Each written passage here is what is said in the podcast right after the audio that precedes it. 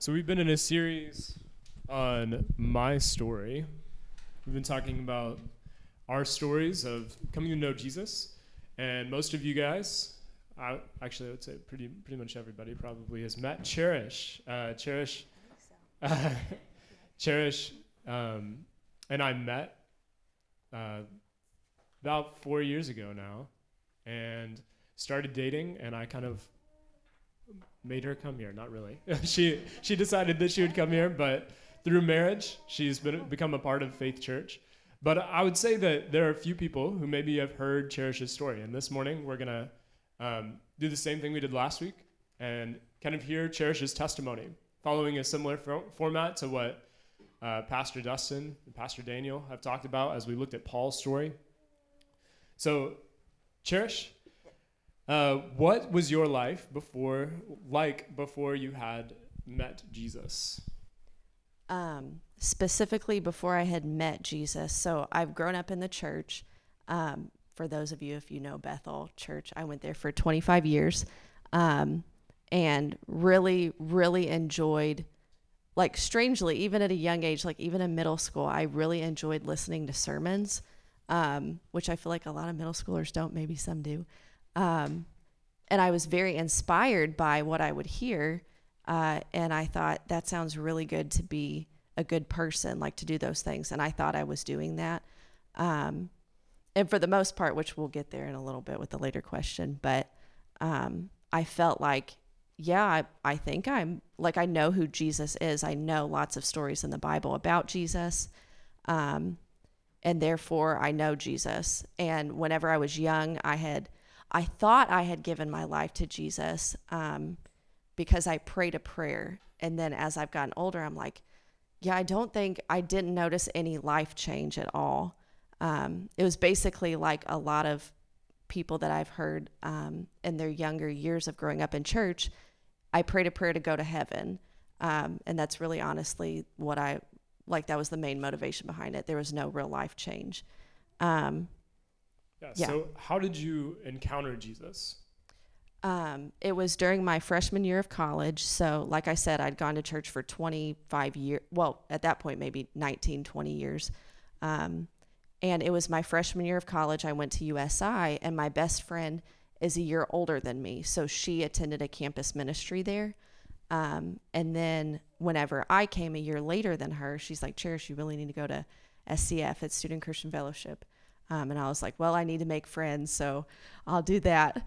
Um, so I tended there for my freshman and sophomore year, still in the same scenario like, yep, I know all the stories. I believe that Jesus is God, but my life was not any different than just like, yep, I'm going to go to heaven when I die. But I'm like, what am I what am I doing in the meantime? Like nothing for it. Um, so it was there at the campus ministry and meeting a lot of my best friend Kaylee, a lot of her friends, um, they were talking about Jesus just in regular conversation. And one I had never heard um, people my age, it was usually like older people that would talk about God. Like, God has so blessed me. Like, my great grandma would say that. Um, and I believed that she believed it, but I didn't really believe it. So, anyhow, um, yeah, seeing people my age that were following Jesus, that they talked about Jesus like he was real to them. And I realized at that time, like, I actually, I'm not following Jesus. Um, and my campus minister was a pretty blunt guy, like, wonderful, love him so much. And that's what I needed. I needed to hear, like, if your life has not changed, then you're not actually following Jesus. Um, and I needed to hear that. So for for two years, my freshman and sophomore years, um, I prayed, kind of selfishly, but the Lord used it. I prayed, God, help me want to want you because I don't, but I want what those people have, and I know that it's you because they talk about Jesus. Um, so I it was just an honest, very simple prayer. I can't tell you guys how many times I prayed, God, help me want to want you because I don't. Um, but he is sovereign and he is good and he is kind and he answered that prayer. Yeah. So having prayed that prayer and being discipled in college, mm-hmm. what changed? Um, I would s- I would say the big change was that I was living hundred percent for my own pleasure. Like still, I was like, does this make me happy? I mean, I wasn't consciously or verbally saying that, but it was like, do I want to do this? Do I want to do that? Um, never questioning like, is this being obedient to God? Or if it, what another filter was like, does this sound good to me? Does this sound right to me? Like, if it's a cultural topic, um, I won't name any of them, but you guys can think of some. I'm like, well, what sounds right to me? And then I realized that's not the, if you are a follower of Jesus, I mean, every Christian would have a different answer for that, but to instead say, what does God say in his word? Um, I have to submit to that. And it is, it is good. It doesn't sound good at face value, but to actually submit to God, um, knowing how much he loves me, that he would die for me, of course, um, he's not just going to lead me into something that's not good for no reason, you know. Um, yep, that's it. For that one. Yeah, and then what what did you do kind of at the end of that time that kind of you would look back at as like um this is what marked the change. This is when I know that things were different. Yeah, I would say that was probably my junior year of college. When I say probably, that's whenever I got rebaptized. So I was baptized whenever I was little because I was like, well, that's what you're supposed to do. Like, I prayed the prayer, you're supposed to get baptized next. Um, so it was my junior year of college that I was like, oh, okay. I I was at a um, conference with the campus ministry that I went to, and it was David Platt was there speaking, and I remember he he said something. I don't remember what it was at this point, but I was like, yeah, I, I need to stand up right now. And I remember my campus minister and other people that went to this conference with us, they asked me afterwards, they're like, why did you stand up? Like, you've been following Jesus for a while. Um, what what are you that doesn't make sense to us? And I was like, no, I've I've heard long enough now. Like I'm putting my stake in the ground and I'm proclaiming publicly that Jesus is my Lord, and I'm not. I'm I'm putting him in his rightful place of being God and not me being in that place. Mm-hmm.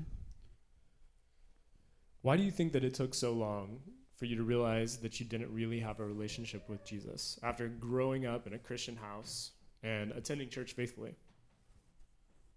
Yes, this is a great question.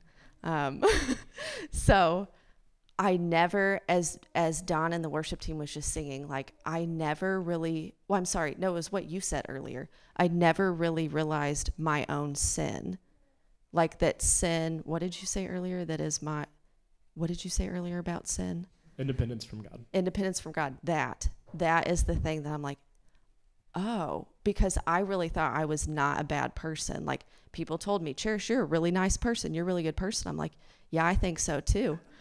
you know, like I thought so because people told me. I'm like, I'm not trying to be bad. You know, I'm not doing. I didn't have a crazy story of I came from fill in the blank that's really significantly bad. I didn't have a story like that. So I thought, well, if I don't have a story like that, I don't really, I honest, I honestly really don't see my need for Jesus. Um, but I mean, again, like an honest prayer, which is the way you should pray. I told God, like, this was actually more recently. I would say this was a few years ago um, that I really started seeing my need for Jesus.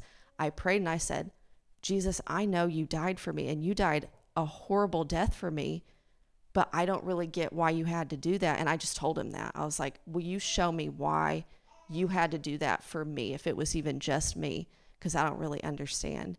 And that's a really that's a dangerous prayer to pray because he answered it and the way he answered it is he revealed my sin to me um, and my goodness he still does like but it's gracious i asked him to um, so like my my tendencies to be controlling, to be prideful. It's lots of hidden things. That's like it was even hidden from me. I didn't know I was controlling. I didn't know I had anger issues um, or like severe selfishness. Um, what else? There's some other things too. Judgmentalism, that was a big one, like judging at judging people like to make myself feel better, because I'm insecure or I'm prideful, like so many things that are hidden. God revealed that to me. And it sounds funny to say thank you for, like, I'm thankful He revealed it to me, but it's made Jesus seem so much greater. Like, oh my goodness, He He died for me. I understand why I need it now. Um, and just to say one more thing in that regard, the people, like, I have those tendencies to be angry. I'm not ruled by that anymore, though. Like, it doesn't mean that just because I gave my life to Jesus and he's now my Lord, that doesn't mean that everything is wonderful. It's not. It's not wonderful all the time. It's a lot better. It's it's a heck of a lot better. Um, but being able to say, okay, that's a temptation, and Jesus is Lord of my life, and He rules over sin because He's defeated sin. Um, that makes all the world of a difference. And now I can pray, saying, asking, Jesus, will you please give me peace in place of my anxiety? Jesus, will you please give me selflessness instead of selfishness? And Jesus, will you please, like, you take control where I am controlling? And it's hard. It, it, it's hard to do that, but um, I've learned from a lot of people here um, that it, it is the best way to live for sure. Well, Praise thank Lord. you so much for sharing, Cherish. And I've had a front row seat to seeing some of that heart renovation. Um, and Cherish has seen mine uh, because marriage is sanctifying. Um, but in addition, Cherish also serves in kids ministry here.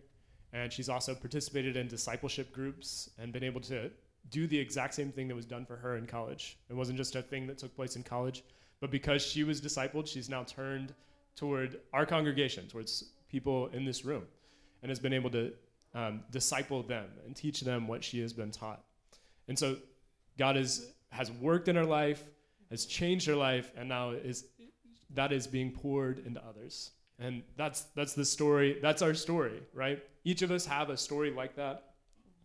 Um, and as we've been through this series, I've I've been praying this prayer. I've been praying that God would open up opportunities for us to be able to share our story, and I think that that happens. But that we would be prepared that we'd be prepared to share our stories. So I, would, I just want to close in prayer with that, and then we're going to transition into a time of our message. Let's pray. Father, we thank you for being able to uh, gather together this morning um, and to be able to praise you for what you've done and sending your son to die for our sins, resurrecting from the grave, and offering us the life that you have secured and the freedom that you have secured. Lord, thank you for rescuing us from our our slavery to sin. Father, we thank you for how that how, you have worked in Cherish's life to bring her out of slavery to sin and into life with you. And Father, we we thank you for the story that you have given each of us that's unique and distinct to each of us. That you have um, you have really given us each a life with a specific testimony, a specific story that um, is it matters that it it shows your grace in unique ways. And Father, I pray that as we go out from this service and as we enter into our daily lives, into our families, to our jobs, our relationships, Lord, I pray that you would guide us into conversations that we would be prepared for, and that we would follow the lead of your Holy Spirit to be able to share our story in a way that glorifies you, that magnifies your name. Would we ask this in Jesus' name? Amen.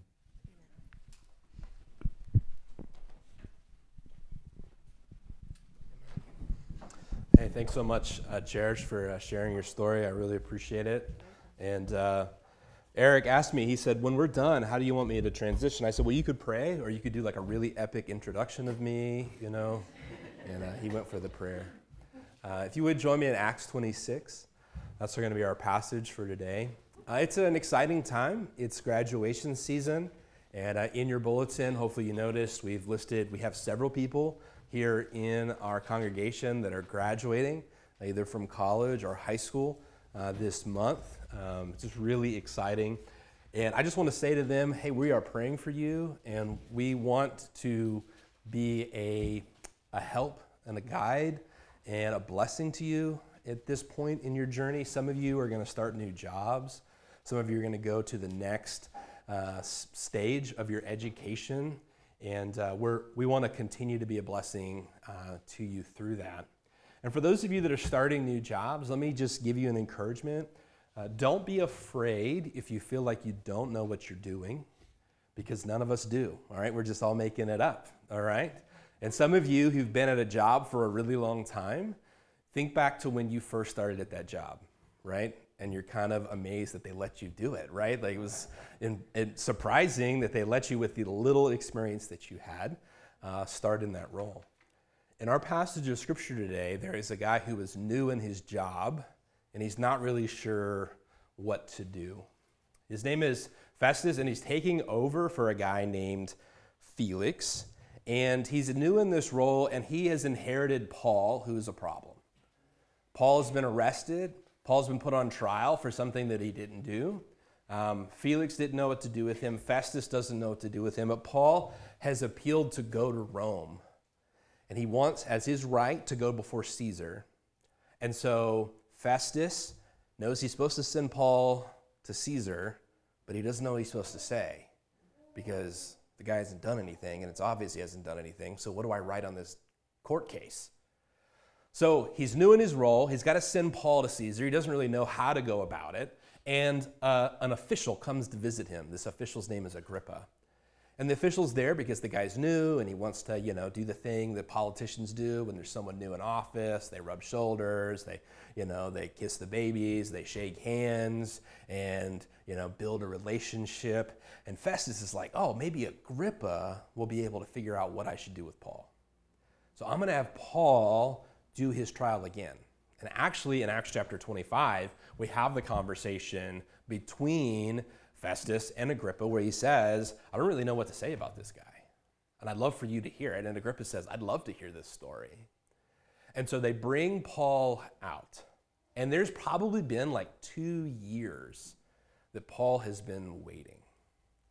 You know, something that's interesting about this graduating class, whether you're graduating from high school or from college, is that all of these seniors had to do a whole lot of waiting because they experienced the pandemic in the course of their careers, right? And I'm sure that, like the rest of us, it was not convenient. Paul had to wait.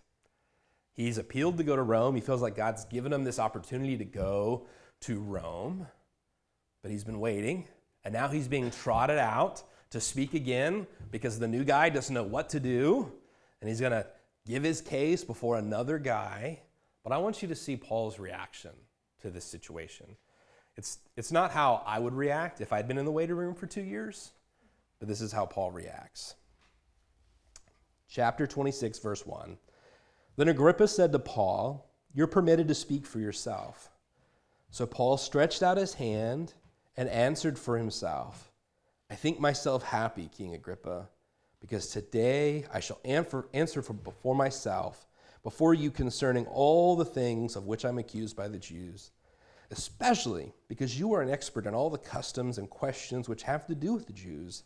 Therefore, I beg you to hear me patiently. Um, Paul says, I'm excited, I'm happy that I get to share this with you. And Agrippa, I hope you'll be patient. Paul's like, Paul is asking them to be patient. If I'm Paul, I'm like, I have been so patient. What is taking so long? But he is happy that he gets to share this with Agrippa. Some people might see this trial as a complete waste of time because Agrippa has no jurisdiction here. He's already appealed to Caesar. He's going to have to go to Caesar. Nothing can happen in this trial. It seems like an absolute waste of time. But God has given Paul the opportunity to share his story. Just a couple moments ago, Pastor Eric said he's been praying that that we'll take advantage of the opportunities we have to share our story.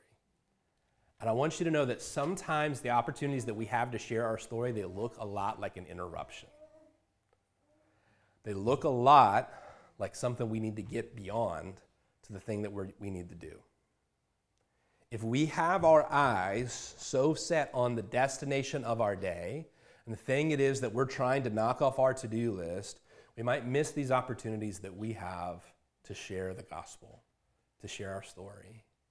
This circumstance might have been an interruption in, in Paul's plans, or Felix's plans or Agrippa's plans, but this was all a part of God's plan. And I'm sure that for most of us, COVID was an interruption in our plans, but it wasn't an interruption in God's plan. And He's used it. He's used it in our church, He's used it in our lives. He's had a, he's had a purpose, He's had a plan in it. God has a purpose for this situation. He has a plan for what it is that He wants Paul to do. And so, as Paul always does, he takes advantage of the opportunity before him to share his testimony. And this is the third time that Paul is giving account of his, his story, his testimony in the book of Acts. And this one is a little bit different because he recognizes that King Agrippa knows the customs of the Jews. Now, Agrippa doesn't have any real power as it comes to dealing with Paul's case. He was put over the Jews, but what he does have power over is the appointment of priests and how the Jews can celebrate their holidays and their feasts. So he is familiar with the way the Jews worship and their religion. And so Paul's going to use words here that Agrippa is familiar with. What Paul does with King Agrippa is what he always does. He considers the audience he's speaking to and how he presents his story. His story doesn't change, but he tells the same story with different details because they, they connect with the audience that he's speaking to. You know, if you're going to tell a story, you probably tell it differently if you're telling it to a 50 year old or a five year old, right? I hope you would. Um, if we're having a conversation, hopefully you speak to me differently than you would if you were writing a paper, right?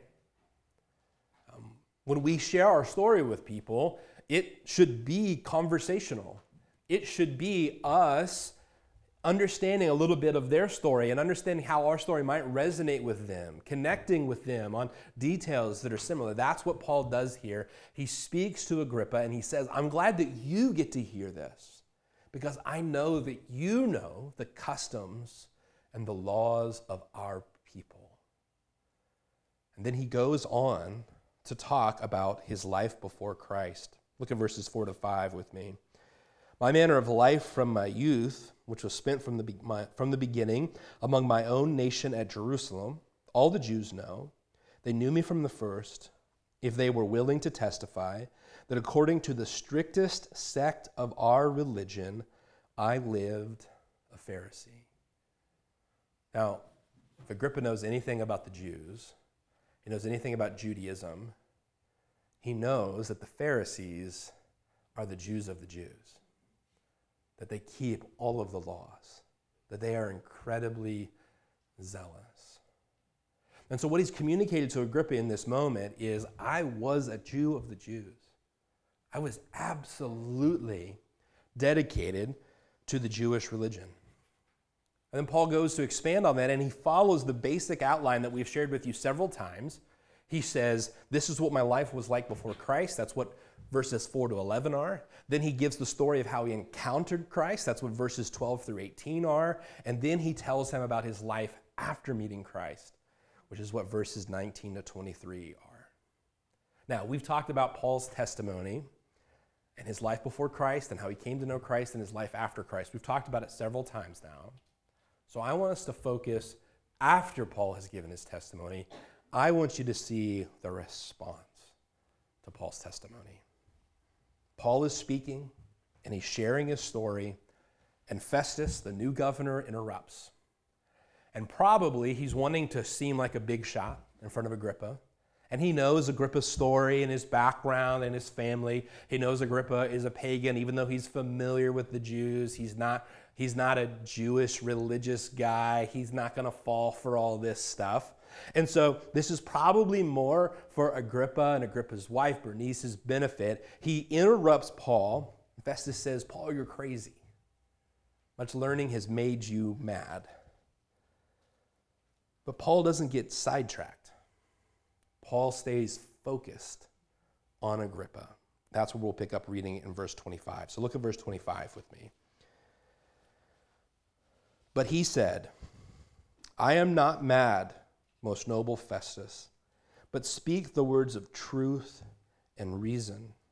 For the king, for whom I also speak freely, knows these things. For I am convinced that none of these things escapes his attention, since this thing was not done in a corner. And then he, he speaks directly to Agrippa. He says, King Agrippa, do you believe the prophets? I know that you do believe. Then Agrippa said to Paul, You almost persuade me to become a Christian. And Paul said, I would to God that not only you, but also all who hear me today might become both almost and altogether such as I am, except for these chains. And when he had said these things, the king stood up, as well as the governor, that's Festus, and Bernice, his wife, and those who sat with him, their entourage, and they walk out. This moment that happens when Paul speaks directly to Agrippa and he says, Do you believe the prophets? I know that you believe. This is grace. Because Agrippa is Herod Agrippa. And he's from the family of the different Herods. And if you look back in the Gospels and you look through the story of Jesus and his life and John the Baptist, Herod comes up again and again and again. This Herod, Herod Agrippa, is the nephew of the Herod who killed John the Baptist. He's the cousin to the girl Salome who danced for her stepfather to convince him to kill John the Baptist. This Herod Agrippa is the son to the Herod who attempted to kill Peter and because he thought he was God was eaten up with worms. And he's either the great grandson or grandson of the Herod who killed all of the babies in the region of Bethlehem when Jesus was born. This guy's pedigree is bad. He's from a rough family. He's from a group of people that are not only familiar with the story of Jesus and the story of the church, they have been wrapped up as the antagonist in it. They have been the bad guys again and again and again throughout the gospel story. They've been showing up to do harm to Jesus and the church. But in this moment, God has orchestrated it for Agrippa, the descendant of all of these evil men, to hear the gospel and have the opportunity to respond to it. And when Paul looks at Agrippa and says, Agrippa, do you believe the prophets? I know that you do. I have to wonder if Agrippa knows that the prophets are real because he's seen his ancestors die because they faced off with the prophets. He's seen how even when they have killed members of this way, the church, it doesn't stop. It just keeps moving forward. How the things that they have prophesied come true. God has orchestrated for this guy to get to hear the gospel. And when I think about this, it wrecks me because, friend, it doesn't matter what your family tree looks like. It Doesn't matter if you come from a long line of people who have been opposed to God's word and God's church and have lived like the devil and done the devil's work. God wants you to hear the gospel today and give you the opportunity to respond. And here, Agrippa, here's Paul's story. And Paul tells him that he had also been an enemy of Jesus that he had persecuted the church, so much so that Jesus appears to him and says, Why do you persecute me? Now, here, here, get this, okay? Both Paul and Agrippa Though they come from completely different backgrounds, Paul, this Jew of the Jews, a Pharisee, someone who keeps all of the laws, and Agrippa, who comes from this pedigree, this family that has been opposed to God and Jesus and John the Baptist, and has killed prophets and has killed children, has slaughtered anyone who stood in their way. Even though they come from very different backgrounds, they both, both find themselves as enemies of Jesus. Listen, it, it might be that you feel like you're better than others. And Paul, as a religious zealot, could have easily convinced himself that he is far better than Herod and all of Herod's family. But both Paul and Herod need Jesus. And Paul, standing in front of Agrippa one day, has the opportunity, he says, I wish that you could be like me, except for these chains. I wish that you could be converted like me. Now, notice that Paul isn't saying to Agrippa, I wish that you could be good like me. I wish that you could be righteous like me. I wish that you could be Jewish like me. He's not saying that at all. He's not saying, I want you to be like me. He's like, I want you to be saved by Jesus like me. And this is important because the hero of our testimonies is not us, the hero of our story is not us, it's Jesus. The hero of Paul's story is not Paul, it's Jesus. And he wants Agrippa to allow Jesus to become the hero of his story as well. Paul is saying to Agrippa, Listen, I was an enemy of God too, but now I'm on his side. And you can be on his side as well. The message of our testimony should never be, I've been so great and you should be as well. Our testimony should not be like, I'm a pretty great person and you should kind of be like me. The message of our testimony is, I was an enemy of Jesus, but he won me to his side. We're all God's enemies due to sin. And not just because, as Pastor Eric mentioned earlier, not just because we've failed to do the right thing and we've done wrong things, but because it's in our very nature to show ourselves independent of God on our own. It's in our nature to want to be the heroes of our own story, to be the main character. And the story is not about us, it is about Him. If God can welcome someone like Paul, and he can welcome someone like Herod, Agrippa, I'm sure that we can find ourselves somewhere in the spectrum between the two. And he can welcome us. One of our values here at Faith Church is that we welcome everyone because we know that God can change anyone. He can change Paul, he can change Agrippa, he can change anyone. And we know that the gospel changes everything, changes everything because it's changing us, because we've experienced this, because we've recognized this. Jairus spoke of that there is this need in our own hearts, and it's constantly being revealed to us that there is a greater need for a work in us. There's this greater need for more of God's grace. We know that God can change anyone because He changed even me. Paul shares this story and then Agrippa responds. And I think it's one of the saddest verses in Scripture. Because Agrippa says, Almost you persuade me to become a Christian. Almost. Paul says, I wish that it was not almost, but it was altogether. Not almost, but altogether. Friend, it's, it's a tragedy to be almost a Christian. It's a tragedy to go to church your whole life and hear the stories of Jesus, hear the stories of Paul, and say, Those are good guys. I want to be like them, but never experience Jesus saving you from your sin. It would be a tragedy to sit in these pews today and hear the message of the gospel, but not become a follower of Jesus whose life is changed. I don't want anybody to almost be a Christian. I want you to all together know Jesus completely.